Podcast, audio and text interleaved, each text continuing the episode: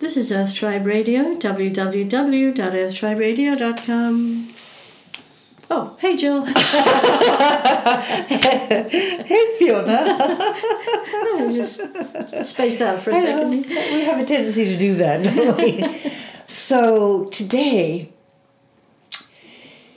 you know, I was I was thinking about how um, what life what must be like in prison because you there's you, see on the news that people are going to prison people who like the scandal right now about paying the college thing. The, the college thing, mm-hmm. thank you.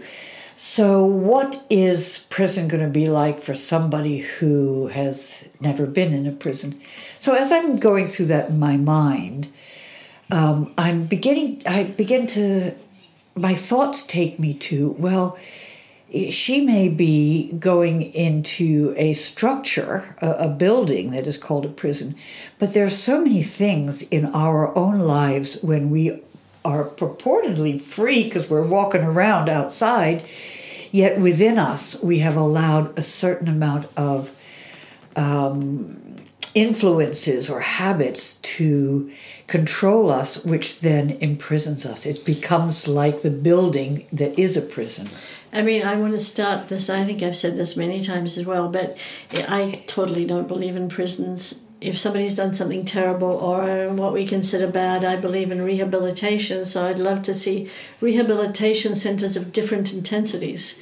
You know, so if somebody just did some shoplifting, they would be put in a rehab center so that they could work out why, so they could work out different things and change themselves yeah. into accessing more of who they are rather right. than what we just spoke about with the darkness within them. But um, it, it's a fascinating thing with that teacher Gurdjieff, who was a powerful teacher yes. back in the beginning of last century. Um, he used to ask people not to do the same things all the time. So if you always get on one side of the bed, get out of the other. If you drive one way to work, go the other. If you have something for breakfast, change it so that because we get trapped in our yeah. patterns and in especially as we age. I know a friend of mine said that she went to her dad's after her mum died a few you know, maybe a year after. I mean she'd seen him many times but he slowly became more and more rigid in you're not allowed to put that knife in that place. That knife only goes in this place. And um, you know we get so trapped and so scared then when we don't have things the way we think we should be. You've got a, a little dog here who's sitting on my knee, so if you're hearing funny sounds, it's him sneezing and stuff. An old sweet dog called Mike. Old, yeah, Mikey. He's very elderly. Um, so I, I think we, we trap ourselves by um, allowing ourselves to get overly comfortable in habits and patterns, and that imprisons us. Yeah. And, and when we do that, it also makes us think that this is how it should be and nothing will ever change. And of course, something then happens moments later to change everything and it throws you off course and you're rattling your cage then, you know, because you're stuck in your your conceived preconceived idea of what everything should be. And, and, we had something my husband and i had something a little bit ago. We had some people coming for to stay. And neither of us really we liked them but neither of us really wanted them to stay. And yet we couldn't say no. At so, this time shall we put at it? this, this time, time, yes. this time. So it was one of the things that i came up with is rather than being you know because we just we got a lot going on with the house moving back into the house and stuff. But what we said what i started saying was okay when we were in our 30s we used to have people coming from Manhattan, from all over, and they would just crash, give them a blanket, they'd lay on the floor. They would arrive in the night, you would go down in your pajamas and say, you know, here's a glass of water, here's a pillow, um, and we were all we were okay with people just because it was the you know the entertainment industry, particularly the music industry, and people would just come and crash, and it was all okay. And I said, what we've got to do now is we're thirty something still now. Well, in our Well, I mean, just for what I'm saying is we're pretending we're at 30 Okay. again. we're not. We're many generations more than that. But we're pretending we're back in that time and we're just okay with whoever comes. We're, they'll just come. We'll just flow with it. We'll be easy with it. We'll have a good time. And the funny thing is they came and we were easy with it and we had a good time. But it's just changing our mental constructs yeah. about having guests at this time because we wanted things to be this way. So it's it was a fascinating thing for me and Yeah. for Bob, I think. It's and it's interesting. I think for us, I had a wonderful um, uh, lunch yesterday with a friend um, that uh, is my oldest friend. We've known each other bef- since before we were a year old. Our parents were very good friends, and she informed me yesterday that she's moving, and she's moving to Denver to be close to her son and granddaughter, and she's the same age as me, 74. And I thought, and I said to her, this is fantastic. And she said, "Do you think so?" I said, "Yes. You're you're you- you're beginning another chapter in life, not something new." And I think it's being open to trying something new when you're our age that really keeps us going longer than saying, "No, I don't want anything else. I'm fine as I am." And you shut down, shut down, You shut down. yourself. exactly. So I thought, well, tell me all the plans that you have. To say, you know, she was showing me the the townhouse that she's get going into, and um, she's all she's very excited about it, and I'm very excited for her, and that was more than my sadness of losing her. But I said, no, I'll come and visit you. I'll I'll find a train that will go to Denver, and I'll come and visit you. But I'm excited for her, and it just reminded me that we must keep moving. We must keep opening to new things. Even no, no matter how old you are, be open to the next new thing. And if you think back, I mean, maybe some people were rigid when they were young, but if you think back, like I did, to when you were younger and things we, you were prepared, prepared more just to roll with whatever was happening. i- It's not a bad idea to say, well, how would have I, how would I have looked at or, or treated this particular situation, if if it was easier when you were younger? Yeah. um, because you know getting trapped or imprisoned in our habits and patterns is we're on the outside and we're supposedly free but most people are very very trapped in their reactions and barry long always said if you push a button on anybody they'll react the same every way because we're robotic Yeah. we've gotten trapped in our patterns and our Right. you know So, uh, this is one of the things when I talk about a prison. What it, it would be good to, for all of us at some point, to have a thought or start thinking about what have I allowed to imprison me. yes make What a list if you yeah. can do it Yeah, um, but even have an open going list because we, we, we, we use a lot of things to imprison us. And would it be uh, caring about how somebody would see you or think of you? That's another big one. That's another huge prison. It's a huge one. And when we look at caring how people look at us, one of the things we have to work out is not wanting, we've got a whole show about this, not wanting to people to be the way we want them to be. Exactly. If we want Well, that's the to- prison. yeah, it's a prison. If we want them to look at us, eh, okay, so we're older and, and I'm anyway overweight. So if we if we look at ourselves and we look at somebody looking at us in a particular way, and if we go, oh my goodness, I'm not the way they want me to be. I should be younger. I should be thinner. Then that's an, an incredible imprisoning, a really strong imprison. So if we say though, it's okay for them to think whatever they want. They can think whatever. They have the right to, to feel what they want. Nothing to do with me. I'm okay. And, and their thoughts about you are based on their fears or whatever expectations they had put upon them, and they're just trans transferring it to you. So don't t- you don't let it rent space in your head. No, and also half the time, more than half the time, they're not thinking what we're thinking. they're thinking anyway. exactly, exactly. And of course, the the glorious thing about getting older is it's easier to see that as as as we get older. But you know, so many of you that are listening to this are not nowhere near as old as us. But please take it from us that you know, don't be hard on yourself. Don't imprison yourself. You're all gorgeous and in whatever way you are meant to be. You're unique, a new unique flower. Yeah. But I also like to uh, mention about real prism and the people who might have to be going or who are there. Yeah. And You, I- we both worked in prisons. Uh, so, yeah. So if you could, um, if if you can say to yourself, if if I don't judge what's happening, in a sense, take the action you need to take if you need to take it. But um, if I don't judge mm, what's happening here, and I just keep on the inside of me, the you know, get accessing the light, I can deal with whatever's happening on the outside, and I can t- take actions that are relevant for me now or uh, uh, possible for me. My dad said that in the war, the people that who were who were imprisoned, usually the ones that had a strong faith or a strong practice of, of whatever, were the ones who came out less scathed by imprisonment. And um, so, if you can find that light within you, you know, check into to different there's so many books available for you, I think, in prison too, that if you could look at people like um, uh, Wayne Dyer or um, I can't remember. There's so many people, maybe Sadhguru or even Yeah. you know there's so, so many amazing people you can, and Esther Hicks Abraham too. Uh, Look at some of those th- those teachings, and that will help you access your light.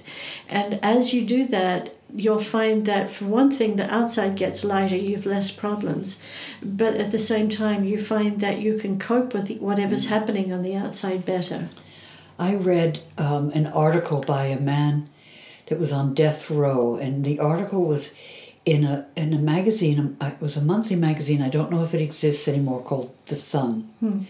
And all it was was beautiful writings from people from all over, beautiful stories they'd written. And this man wrote. He was on death row, and he had discovered freedom. But he had discovered freedom through reading, I think it was probably Buddhist text about, you know, when you're in solitary confinement. Well, that's how a lot of the Buddhist lamas spent time in caves and meditating. And, and uh, he found a, a tremendous freedom while he was on death row, uh, which included a forgiveness of well there was no future. He had a past but there was no future. So he was faced with death and stepping towards death with nothing he could do which is if it wasn't like an illness or it could be the same but he and very often that kind of pressure will push us to our light His right? writing of the feeling of freedom was just beautiful when he's sitting. What at is his name again? I cannot. I have Oh, to go okay. back. I have to go back about fifteen years for that one. So sorry, No, I don't no, come up with his good- name. it's a good story. But I wrote him a letter, and he wrote back, and um, I just said his writing was quite quite beautiful, and I need to f- see if I've still got that magazine because it was a beautiful way that this man who from the way we can look at something, we would say, and you couldn't be more in prison than a man on death row, okay? Couldn't be more in prison than that.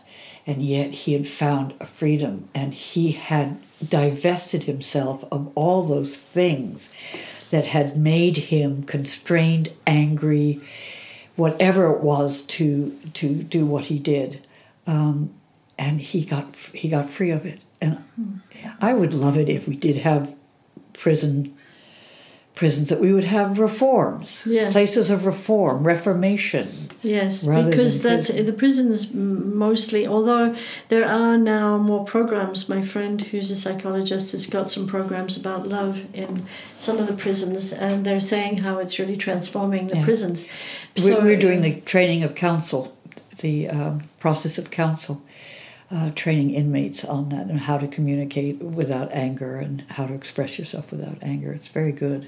Because if somebody is in prison uh, and they can then, of course, get so it's so difficult because the the the fact that they've been to prison or that they you know even a short one look at these ladies that are, that are facing prison uh, from the scandal with the college thing.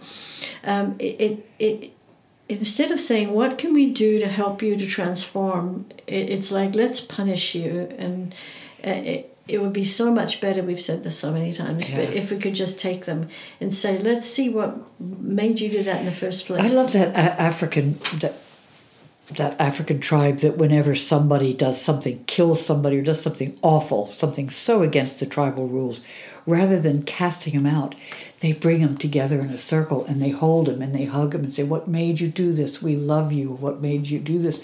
That's a whole other way of looking at it, encouraging somebody to talk about it and let's make sure this doesn't happen again. We support you. We love you. You know, in that way. So that's, another. Yeah, it's another way of uh, th- that's a huge forgiveness. Um, And I, I, the Hawaiians used to do ho'oponopono, which is Yeah. they'd get the whole community together and they'd sit for days together working as a community. And I think those things are not not happening as much. But if we could only get that into the prisons, and I know there are wonderful programs going into the prisons. So when we look at somebody who's been in prison, are we going to imprison ourselves by saying they are bad? Labeling or are them. we going to are we going to just say they've been disconnected and do i choose to have something to do with them or not that's okay it's your choice but not to imprison yourself in ideas that that trap you ideas, Trap habits. yes Um, so if if we could just pay attention to see see what we feel trapped in, what might be imprisoning us, maybe investigate, ponder why we, we trapped ourselves in that, uh, what we felt we needed at the time. Do we need it now? Can we let let that go? Can we free ourselves from this? All those are really good exercises. And sometimes, if we're driving in a car or you're sitting, you're lucky to sit in a train somewhere, uh, and you can just let the sound of the train take you through. You know, i love that yeah, and take you through some of these ponderings, some of these thoughts, investigations. Uh, and it's so easy to divest ourselves once we've recognized it and recognized why we allowed that to happen. It's not uh, to punish ourselves. Oh, you did this, you naughty girl. It's oh, look at that. Okay, well, let's let's let's free ourselves from that. Let's see if we can free ourselves from that.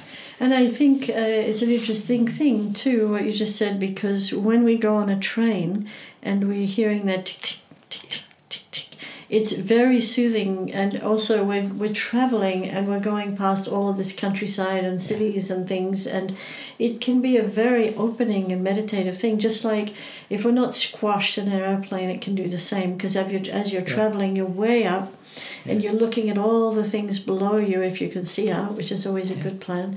And uh, you know, I think that traveling, uh, even walking down your, around your street, f- doing a nice long walk can be helpful. Um, As a child, as a child, uh, uh, uh, uh, being raised out on Long Island, if we drove into the city, we would have to go through, into New York City. We would drive through the Midtown Tunnel, and I would find the Midtown Tunnel. I'd immediately close my eyes, and there was that sound. And I don't know whether there was something in the concrete on the road, but there was a tick, tick, tick, tick, tick, tick, tick, and that was that was very mesmerizing for me. You know, that would take me. And so when we talk about that, immediately I think of the Midtown Tunnel in New York, getting into So that that does though all those things help us to get out of the prison things that we've been that we have gotten trapped in. And Yeah. so, you know, you might want to think about different things that you could use a walk, a drive, a trip, a day trip on a train. Uh, that can all be really helpful for just changing or just again doing things in different ways. Yeah. Sorry, so that if you um, eat with your right hand, try eating with your left hand at home you might spill things but just you know try different things if you put your hand your your clothes over your head try to put them on arm to arm and then lift it just uh-huh. try to do things and think things in new Right. ways so that you don't trap yourself into the prison And even if you're sitting down for a meal, eat it in a different way. So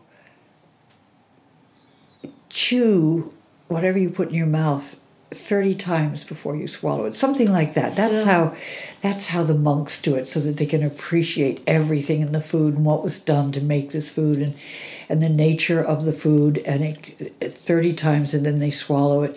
It's a very peaceful way to do it but that's something that that would be fun to try maybe And in our culture, though, particularly in the United States and in Australia, people eat so fast Yeah.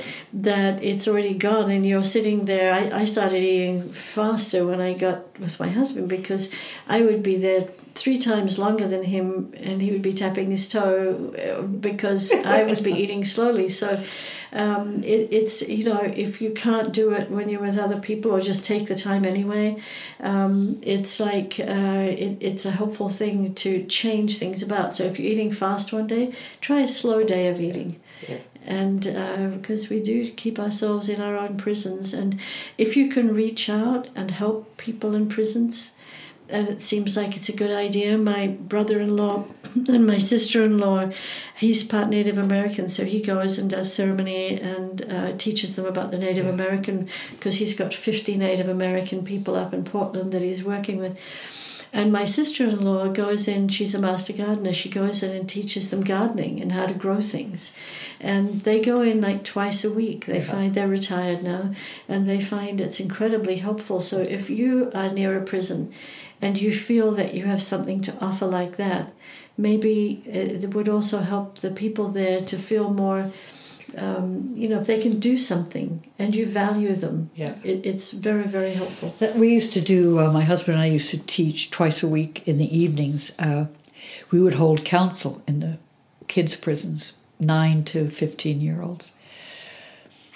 Um, a group of them at a time, and that was wonderful. It was really teaching them, exploring with them how to listen to each other, without making assumptions about each other, um, and sharing truth without attack. Uh, it- or defense. That's a really defense. hard It thing is- for people. It is so hard, but it was so wonderful working. And then I've worked with prisoners as they've just got out of prison. I had a whole weekend with them on. Uh, uh, so it's it's it's interesting work. It's interesting work for me. Any anyone who's been encaged, you know. But but at the same time, I know that we're all in some way Encaged, yeah. encaged, We you just know. think that we look Yeah. at somebody and think you're in prison, and we don't look at ourselves. Yeah, and there's so and, many- and sometimes it's hard to look at. And there's so many people that I, I get this visual when I'm talking to somebody, and then this is what I see. And I, it, when I do tarot readings, I see it there. It it exists in the tarot tube. It's not on a printed out on a picture, but I see it. Uh, so if I'm talking to somebody, I see a bird cage sitting over their head, resting on their shoulders, and I think, okay, they have tied their mind up. They've imprisoned their mind on something, and we just have to find out what that is so we can lift it up and put it aside on the table and free because we're looking through those cage bars. So that bird cage sitting on her shoulder, over the head, onto the shoulders. Um, I know that this there, this person has imprisoned themselves in some way, and of course we all have. Yeah, we do. We all all of us have. Uh, that's why, as you said at the very beginning, it's really helpful to look at ourselves or make a list or mental note of where we are, where we feel uncomfortable, where we where we are imprisoned. Got a frog in my throat today. Where we feel that we're imprisoned. Did you have milk? I'm trying to think because uh, just so everybody knows, if I have milk, I get I get The frog in the just the frog in my throat the next day. I can't. Rem- I don't Did you believe eat I ice did. cream? But you know what? I was in the house which is full of new paint. It might Oh, have been could be that, that. too, because if I'm allergic, I get these frogs in my throat. Well, we've been talking about uh, prison and imprisoning ourselves, and this is Earth Tribe Radio, www.earthtriberadio.com. Your home on planet Earth.